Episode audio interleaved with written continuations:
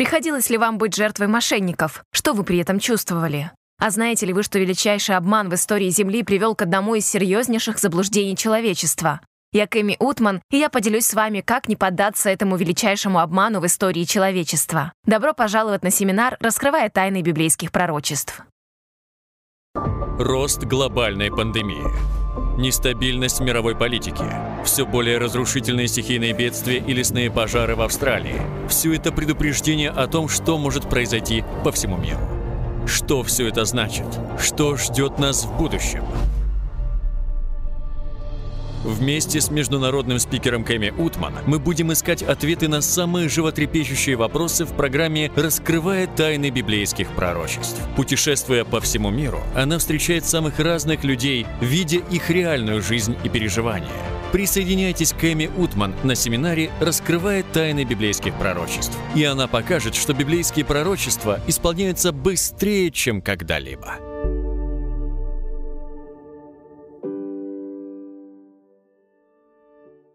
Спасибо, что присоединились к нашему исследованию, раскрывая тайны библейских пророчеств. Я рада, что у меня есть возможность делиться с каждым из вас тем, что я нашла. Если вы смотрите нашу программу впервые, ищите другие программы на нашем YouTube-канале.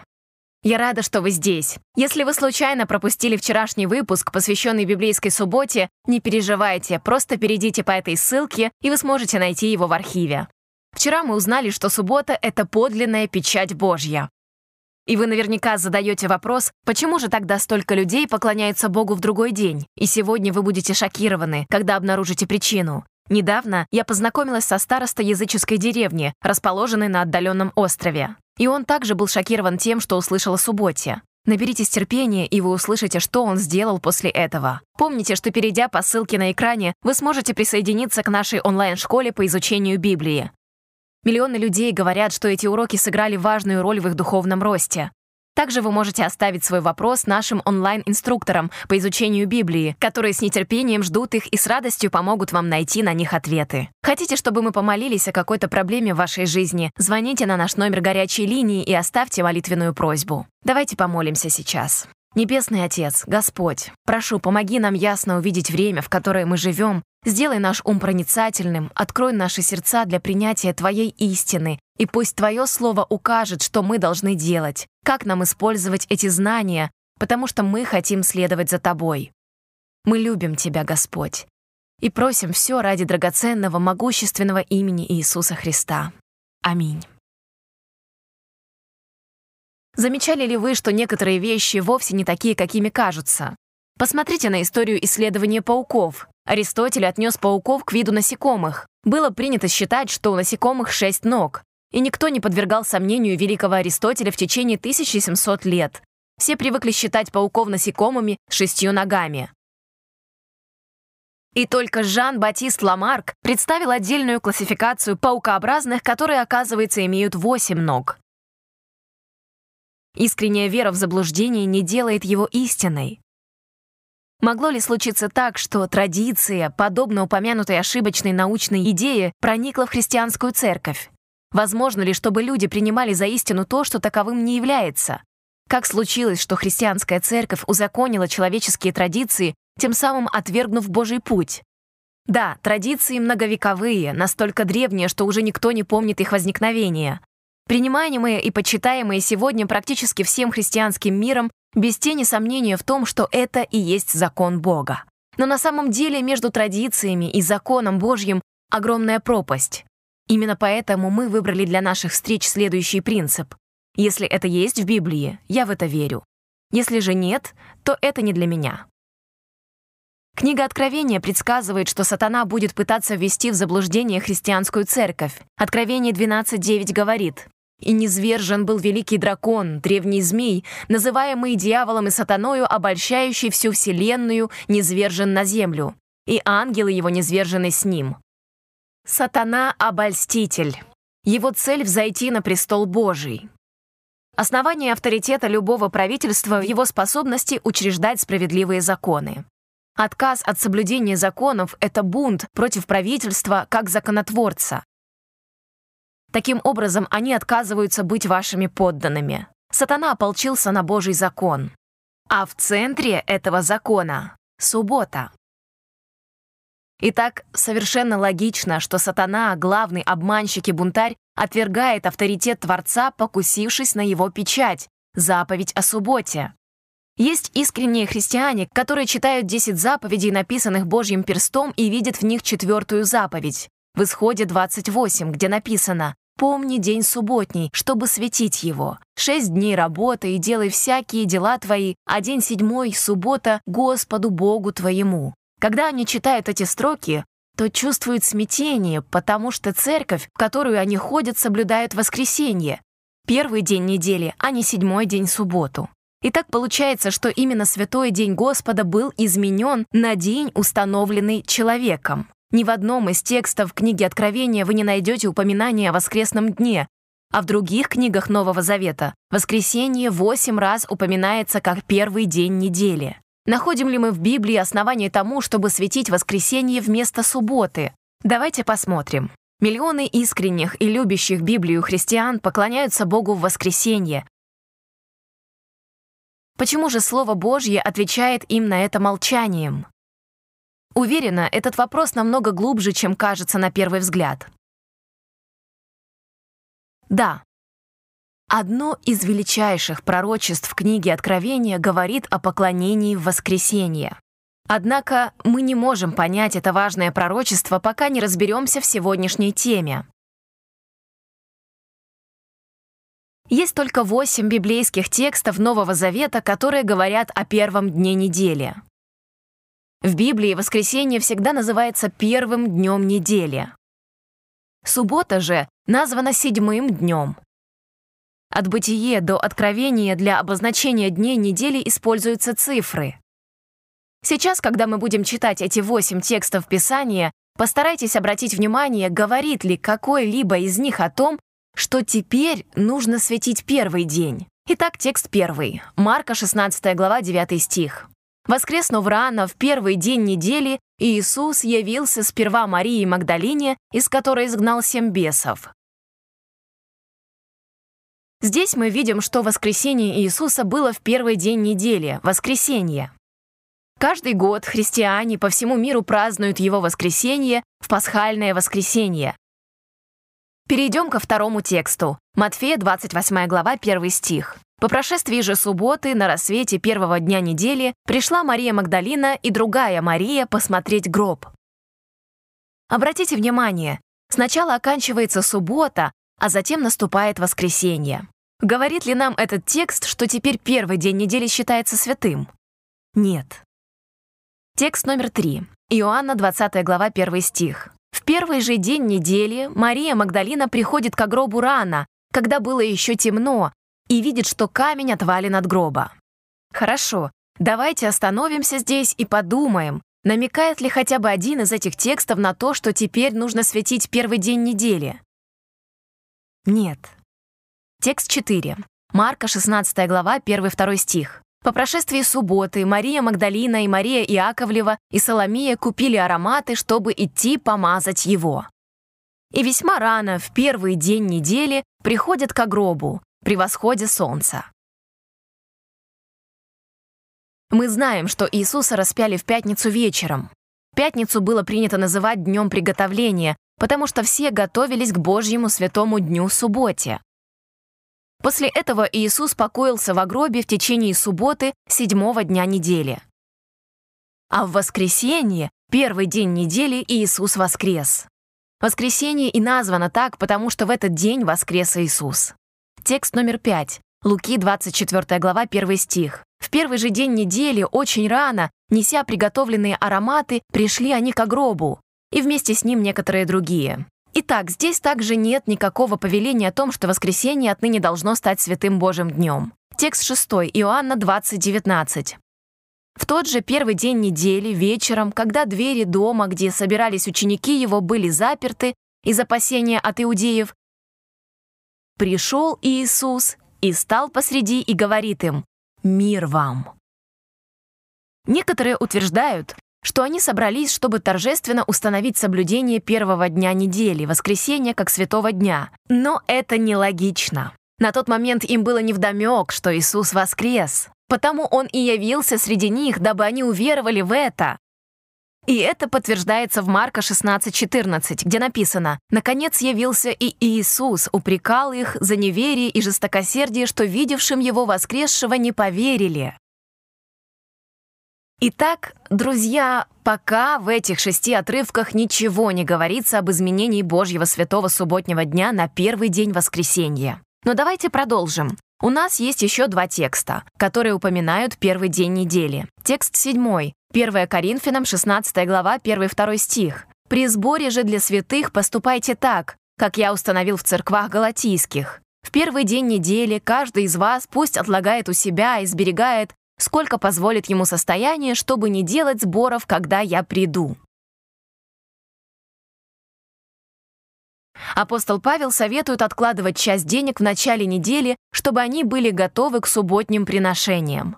Видите ли, Павел собирал средства для христиан в Иерусалиме, которые страдали от голода, поэтому он заранее написал церквям, которые хотел посетить, и просил каждого верующего еженедельно откладывать средства, чтобы к его приходу пожертвования были готовы. Хорошо. Наш последний текст номер 8, Деяние, 20 глава, 7 стих. В первый же день недели, когда ученики собрались для преломления хлеба, Павел, намереваясь отправиться в следующий день, беседовал с ними и продолжил слово до полуночи. Говорит ли этот текст, что мы должны светить воскресенье или что седьмой день суббота была изменена на первый день недели? Нет. Тот факт, что они преломляли хлеб и совершали вечерю, во время этого служения это еще не значит, что теперь этот день был для них святым, потому что Библия говорит, что они преломляли хлеб ежедневно. Деяние 2.46 говорит, «И каждый день единодушно пребывали в храме и, преломляя по домам хлеб, принимали пищу веселья и простоте сердца». Теперь мы рассмотрели все восемь текстов Нового Завета, в которых упоминается первый день недели, и вы сами увидели, что в них нет ни намека на какие-либо изменения. Кто же посягнул на святое и забрал у нас истинный день поклонения Богу? Является ли один из этих дней ложным? Многие искренние христиане читают в Луки 4,16, что Иисус вошел по обыкновению своему в день субботний в синагогу. В Матфея 24:20 Христос сказал, что его ученики будут соблюдать субботу спустя 40 лет после распятия. Он сказал, «Молитесь, чтобы не случилось бегство ваше зимою или в субботу». В Деяниях 13.42 апостол Павел учит практически целый город соблюдать седьмой день субботу. В Откровении 1.10 христиане читают, что у Господа есть свой особенный день, а в Луки 6.5 они узнают, что именно суббота — это день Господень. То же самое они читают снова в Марка 2, 27, 28 и Матфея 12, 8. Тогда они в недоумении спрашивают, кто же изменил библейскую субботу? Бог определенно этого не делал, потому что Библия говорит в Малахии 3.6 «Ибо я Господь, я не изменяюсь». Я так благодарна за это, потому что могу иметь уверенность в том, что Его Слово неизменно. Мне очень нравится это в Боге. Затем христиане смотрят в Библию и видят, что Иисус не изменял субботу, потому что Библия обещает в послании к евреям 13.8 «Иисус Христос вчера и сегодня и вовеки тот же». Итак, Бог не изменял субботу, Иисус не изменял субботу, и ученики не могли изменить субботу. Деяние 5.29. Петр же и апостолы в ответ сказали, должно повиноваться больше Богу, нежели человеком. Тогда возникает вопрос, кто же это сделал? В 13 главе книги Откровения говорится о звере, который появляется из моря. Это та же глава, в которой мы читаем о начертании зверя и числе 666. Но обратите внимание на описание зверя. Друзья, позвольте сказать следующее. Звери в Библии символически представляют царство и власти, а не буквальных монстров, выходящих из моря, понимаете? Иисус Христос любит нас, и книга Откровения — это Его послание любви, адресованное нам, поэтому давайте читать его с мыслью об этом. Откровение 13.1. «И стал я на песке морском и увидел выходящего из моря зверя с семью головами и десятью рогами. На рогах его было десять диадим, а на головах его имена богохульные». Впечатляющая картина, не правда ли? Этот зверь в Библии представляет политическую или религиозную власть или царство. Сила, которая вырастает из него, богохульная сила. Она претендует на права и власть, принадлежащие одному Богу. Дальше написано «Зверь, которого я видел, был подобен барсу, ноги у него, как у медведя, а пасть у него, как пасть льва. И дал ему дракон силу свою и престол свой и великую власть». Кто такой дракон? Сатана. Он наделяет эту власть великим авторитетом. Весь мир внимает ему, когда он провозглашает свои законы вместо Божьих. И суббота стала особым объектом его нападок. Чтобы понять, что это за зверь, вернемся к книге Даниила, 7 главе. Здесь мы встречаем те же символы, что и в 13 главе Откровения — лев, медведь, барс и дракон. В 7 главе Даниила мы находим ключ к пониманию 13 главы Откровения и к объяснению того, что такое начертание зверя и число 666. Мне нравится, что Бог изложил свое послание к нам последовательно от начала и до конца, и все его части дополняют друг друга. Поэтому не стоит пропускать ни одну из них. Давайте рассмотрим Даниила 7, 2, 3. Начав речь, Даниил сказал, «Видел я в ночном видении моем, и вот четыре ветра небесных боролись на Великом море, и четыре больших зверя вышли из моря, не похожие один на другого. Обратите внимание на ключ к пониманию библейского пророчества. Даниила 7.17. Эти большие звери, которых четыре, означают, что четыре царя восстанут от земли. Даниила 7.23. Зверь четвертый, четвертое царство будет на земле. Итак, Даниил видит четырех зверей, которые представляют четыре царства. Эти четыре мировых империи, одна из которых появилась при жизни Даниила, перемещают нас во времени. Если вы были с нами на первой встрече во время первой презентации, то вы помните четыре царства из второй главы Даниила. Металлические части истукана, представлявшие Вавилон, Мидоперсию, Грецию, Рим и разделенную Европу, как смесь металла и глины. Это видение о зверях добавляет новую информацию к видению второй главы Даниила.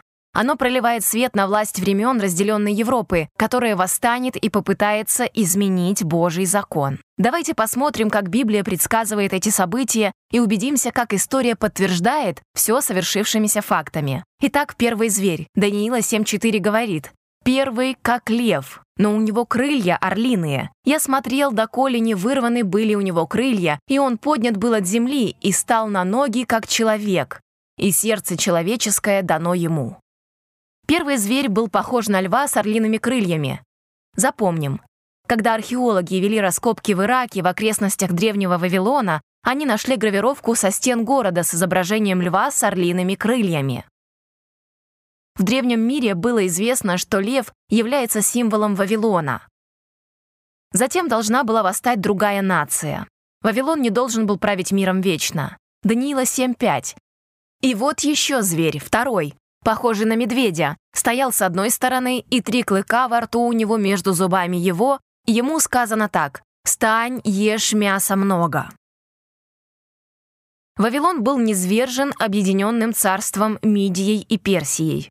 Медведь, Мида Персии, стоящий с одной стороны, представляет Персию, которая сначала превзошла Вавилон, а затем взяла верх над медианами. Что находится во рту у медведя? Три клыка.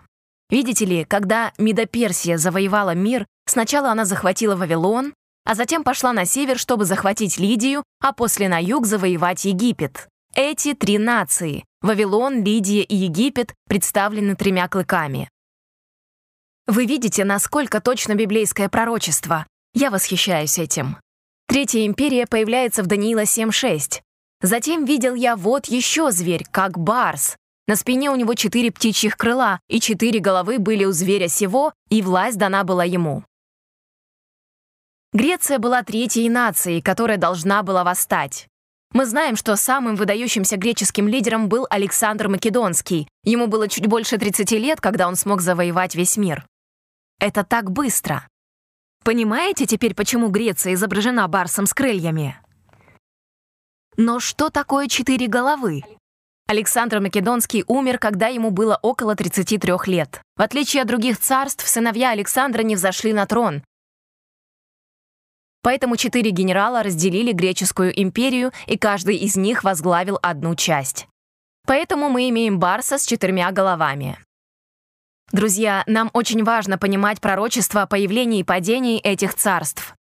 Это важно, потому что в будущем мы будем знать, когда Библия предупреждает нас о чем-то, что должно произойти в будущем, мы можем этому верить, и мы верим, что это произойдет именно так и тогда, как предсказала книга. Мы можем верить Богу и Его Слову, потому что Он предупреждает не для того, чтобы нас напугать, но чтобы приготовить. Давайте продолжим. Библия описывает четвертую империю в Даниила 7.7. «После сего видел я в ночных видениях, и вот зверь четвертый, страшный и ужасный и весьма сильный, у него большие железные зубы, он пожирает и сокрушает. Остатки же попирает ногами. Он отличен был от всех прежних зверей, и десять рогов было у него». Совершенно очевидно, что четвертый зверь с железными зубами представляет железное царство Рима. Этот период переносит нас во времена Христа, когда миром правил Рим. Христианство зародилось в Римской империи. Падение этой империи Библия описывает символично десятью пальцами на ступнях истукана и рогами четвертого зверя. У истукана из второй главы есть ступни и пальцы из железа с глиной, представляющие Европу. А у четвертого зверя есть 10 рогов. История говорит о том, что Рим был разделен на 10 основных частей. Потрясающе! В то время как варварские племена свирепствовали в Европе, в церковь вошло религиозное отступничество. Произошел конфликт относительно поклонения и была изменена суббота. Даниила 7.8. «Я смотрел на эти рога, и вот вышел между ними еще небольшой рог, и три из прежних рогов с корнем исторгнуты были перед ним. И вот в этом роге были глаза, как глаза человеческие, и уста, говорящие высокомерно. В Европе среди этих десяти рогов появляется другая власть, возникающая как маленький рог, отличная от всех остальных. Библия дает нам свидетельство, по которому мы можем ясно установить эту власть. Во-первых, этот маленький рог выходит из первых десяти рогов.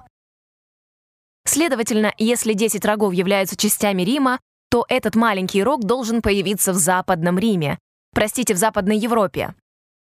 Маленький рог не восстает в Азии, Африке или Америке. Он уходит корнями в европейскую землю. Во-вторых, Библия говорит, этот маленький рог восстанет после десяти рогов.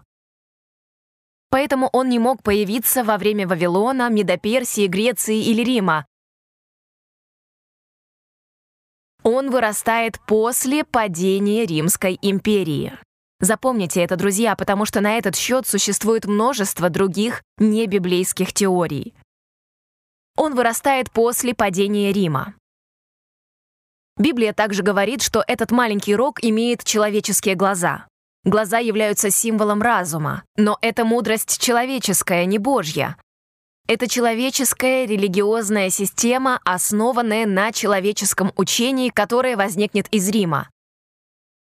Обратите внимание, в Даниила 7.24 Библия говорит, что он другой или не похожий на первые.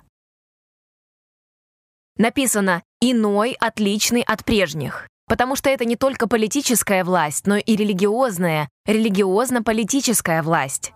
Что будет делать эта сила? Она попытается изменить закон Божий. Даниила 7.25 предсказывает, будет произносить слова и угнетать святых Всевышнего. Даже возмечтает отменить у них праздничные времена и закон.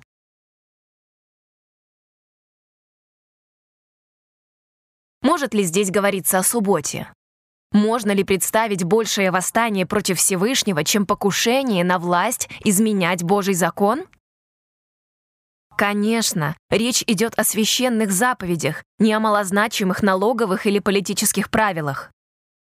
Даниила 8.12 говорит нам, что этот маленький рог проявлял свою власть, повергая истину на землю, действовал и успевал. Итак, после падения Римской империи восстанет религиозная власть. Вначале она будет незначительной, но затем станет невероятно могущественной. Она будет использовать свою власть, чтобы посягнуть на право изменять даже закон Божий. История свидетельствует нам о постепенном изменении субботы на воскресенье. О корне этих изменений пишет доктор Джон Иди в своей библейской энциклопедии на странице 561.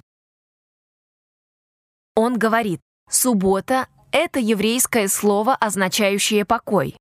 Воскресенье во многих языках мира носит название «День солнца», данное язычниками первому дню недели, поскольку именно в этот день они поклонялись солнцу. Поклонение солнцу было распространенной практикой в Египте, Вавилоне, Персии и Риме. Эти изменения коснулись и других дней недели. История говорит нам, что греки и римляне называли дни недели в честь небесных тел.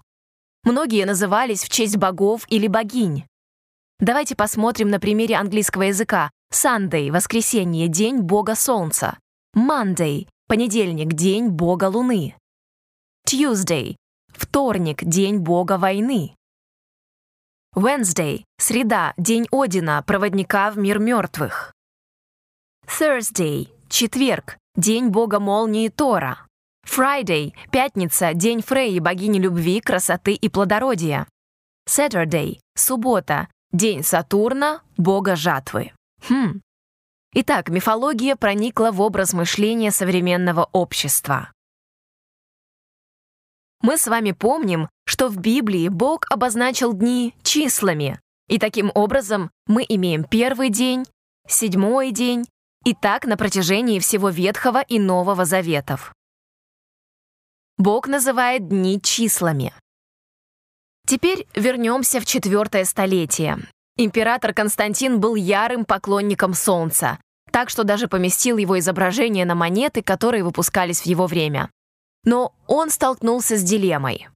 Рим разваливался на части, Константин желал объединить свою империю, и ему пришла, как он считал, блестящая идея. Почему бы не объединить империю через воскресное поклонение? Однажды, перед битвой, Константин посмотрел на солнце и увидел светящийся крест, а рядом греческие слова, говорящие «Под этим знаменем побеждай». Константин приказал своим войскам украсить свои щиты символом христианства, и с тех пор они стали непобедимы началось смешение христианства с язычеством. Указ, изданный Константином в 321 году нашей эры, говорит «В достопочтенный день солнца все магистраты и остальные жители городов должны отдыхать от работы. Все государственные учреждения должны быть закрыты. В попытке объединить империю Константин издал первый воскресный закон. Во время своего правления он маршем проводил свои армии через реку, а затем провозглашал их крещенными. Однако мокрая одежда язычников не была свидетельством их обращения. Так церковь и государство взялись за руки в попытке христианизировать язычников и объединить империю. Римское правительство и римская церковь также объединились. Посмотрите на удивительное заявление, в которое сложно поверить. Оно было напечатано в издании «Католический мир» за март 1994 года. Цитата. «Солнце было главным богом языческой религии. В солнце есть нечто королевское, нечто царственное, что делает его подходящим символом Иисуса, солнца праведности. Церковь в этих странах говорила, сохраните старое языческое название, пусть оно останется священным. Таким образом, языческое воскресенье, посвященное Балдеру, таинственному богу солнца стало христианским воскресением. Теперь вы понимаете, как воскресенье вошло в церковь. Если христиане хотели избежать гонений, им нужно было в течение нескольких лет доказать, что они не принадлежат к иудеям. Постепенно усиливался акцент на воскресении в честь воскресения Христа. А церковные лидеры, желая облегчить жизнь поклонникам солнца, начали соблюдать воскресенье вместо библейской субботы.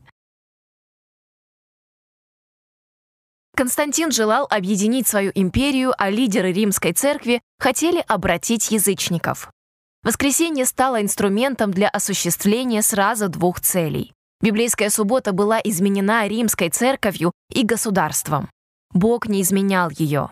Иисус не изменял ее. Ученики не изменяли ее.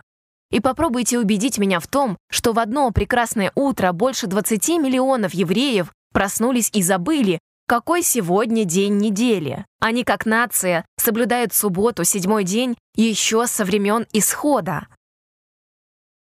Собор католической церкви в Лаодикии содержит данные о первом запрете соблюдения библейской субботы. На этом совете встретились римско-католические священники, и обратите внимание, что произошло на Лаодикийском соборе 325 году нашей эры. Цитата. «Христиане не должны поддаваться влиянию иудаизма, то есть не должны соблюдать субботу, поэтому им следует соблюдать воскресенье. Но они обязаны должным образом почитать День Господень и, будучи христианами, по возможности не работать в этот день. Если же будет обнаружено, что они склоняются к иудаизму, то будут отлучены от Христа. Конец цитаты. Итак, церковный совет совместно с римской властью в лице Константина заявляют о переносе авторитета субботы на воскресенье. Это объединит империю и отделит нас от евреев. Таким образом, они неосознанно стали исполнителями пророчества Даниила из Даниила 7 главы 25 стих, потому что возмечтали отменить праздничные времена и закон. Обратите внимание, что земная власть, выходящая из Рима, попытается изменить Божий закон. Бог говорит «будьте осторожны». Теперь давайте посмотрим катехизис католических доктрин для новообращенных, и узнаем, что они говорят об изменении субботы. Все совершенно понятно, друзья. Вопрос. Что такое субботний день? Ответ. Субботний день — это суббота. Вопрос. Почему мы соблюдаем воскресенье вместо субботы? Ответ. Потому что католическая церковь перенесла святость субботы на воскресенье. Здесь я хотела бы остановиться. Я считаю важным сказать вам, что мы будем касаться множества непростых тем и будем цитировать разные исторические документы не для того, чтобы обвинить отдельные личности, но для того, чтобы показать исполнение пророчеств. Я верю, что есть много священников и рядовых верующих в римско-католической церкви, которые служат Богу от всего сердца и являются Божьими детьми. Информация, которую мы цитируем, направлена только на систему, систему Римско-католической церкви, в которой есть определенные доктрины, и мы это увидим, очевидно противоречащие Писанию. У меня, как и у всех искренних искателей истины, есть желание открыть перед вами Слово Божье, таким, как оно есть, чтобы вы могли сами определить, что истина, а что заблуждение. Итак, Понимаете ли вы теперь, что католическая церковь изменила Божьи 10 заповедей? Давайте взглянем на их документ. Католическую энциклопедию, том 4, страница 153. Там написано так. Церковь после изменения дня покоя с еврейской субботы седьмого дня недели на первый день недели постановила, что третья заповедь будет с этих пор относиться к воскресенью, которое теперь нужно светить как День Господень. Конец цитаты. Католическая энциклопедия утверждает, что заповедь о Святом Дне была изменена церковью. Кстати, вы, наверное, заметили, что в документе говорится о третьей заповеди. Но мы только что видели своими глазами в Библии, что заповедь о субботе — это четвертая заповедь. В средние века римская власть также изменила закон Божий, изъяв из него вторую заповедь, которая запрещает поклонение изображениям и идолам. Хм, Поскольку теперь у них оставалось только 9 заповедей, нужно было вернуться к 10. Поэтому они взяли десятую «не пожелай» и разделили ее на две части. Проблема решена. Эта ситуация показывает позицию церкви, которая считает нормальным изменять Слово Божье.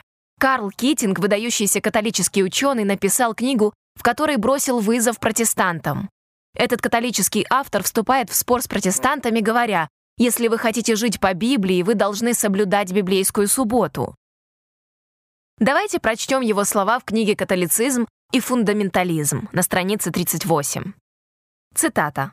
«Фундаменталисты собираются для поклонения Богу по воскресеньям, хотя в Библии нет указаний относительно того, что священное собрание должно проводиться в воскресенье. Еврейская суббота или День покоя была священным днем, но католическая церковь решила, что днем поклонения для христиан должно стать воскресенье и память о воскресении Христа.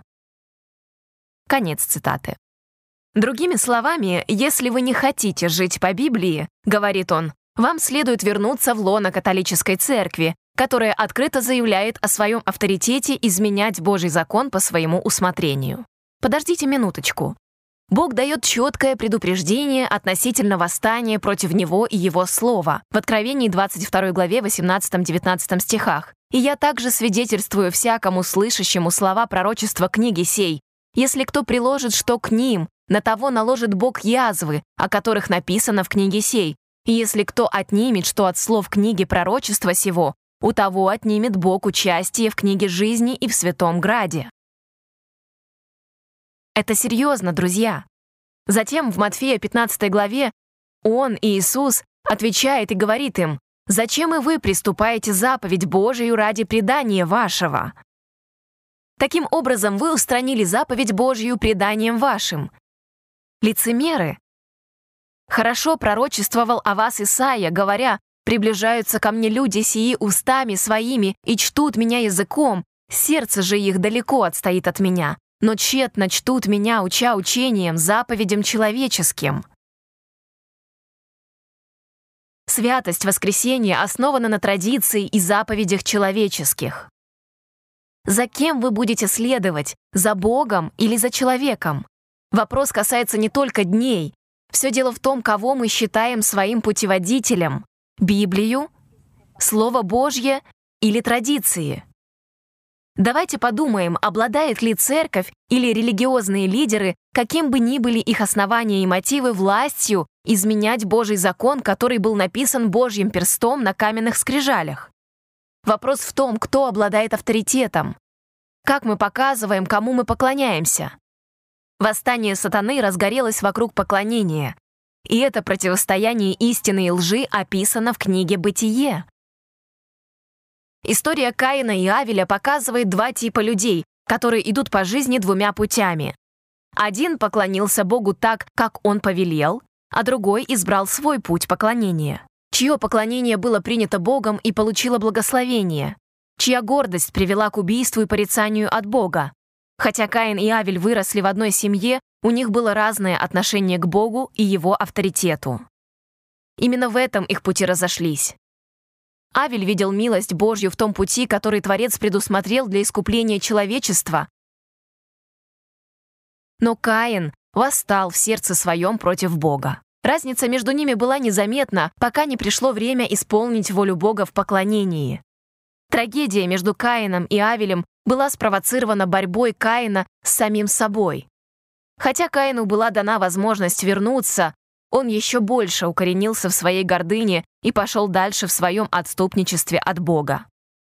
Божий план спасения не нуждается в наших поправках. Это дар без изъяна. Когда человеческое сердце гордо цепляется за свои достижения и традиции, оно ступает на скользкий путь, ведущий к падению. Однако Бог неизменно протягивает руку каждому, кто отступает. Он желает дать им шанс покаяться и вернуться. Никто не рождается победителем, но никто не рождается и проигравшим. Мы рождены с правом выбора. Изберите себе ныне, кому служить. Любимая стратегия сатаны — заставить меня забыть или нарушить хотя бы одну из Божьих заповедей. Иакова 2.10.12 говорит нам, «Кто соблюдает весь закон и согрешит в одном чем-нибудь, тот становится виновным во всем». Божий закон похож на крепость с десятью сторонами. Разрушьте хотя бы одну сторону, и враг может проникнуть внутрь. Уступите дьяволу хотя бы один шаг, и он станет вашим господином. Друзья, нарушение библейской субботы, данной Богом как знамение его творческой власти, это очень серьезно. Я хочу выполнять то, что Бог повелел Адаму еще в Эдемском саду. Я хочу следовать примеру самого Христа. А вы? Бог говорит, что суббота — это Его великое знамение. Это знак нашей верности Христу. Это знак того, что мы верим, что Он сотворил наш мир. В Эдемском саду сатана сказал Еве, что особенного в этом дереве? Все деревья одинаковые, и Ева потеряла Эдем, потому что пожелала быть обманутой. Многие христиане сегодня впадают в то же заблуждение. Люди говорят, что особенного в этом дне? Все дни одинаковые. Но Бог говорит, что не все дни одинаковые. Он благословил только один день, седьмой. Он осветил и отделил только один день. И Бог почил только в один день, субботу. Вопрос, который стоит в центре нашего рассмотрения, это вопрос авторитета и вопрос послушания.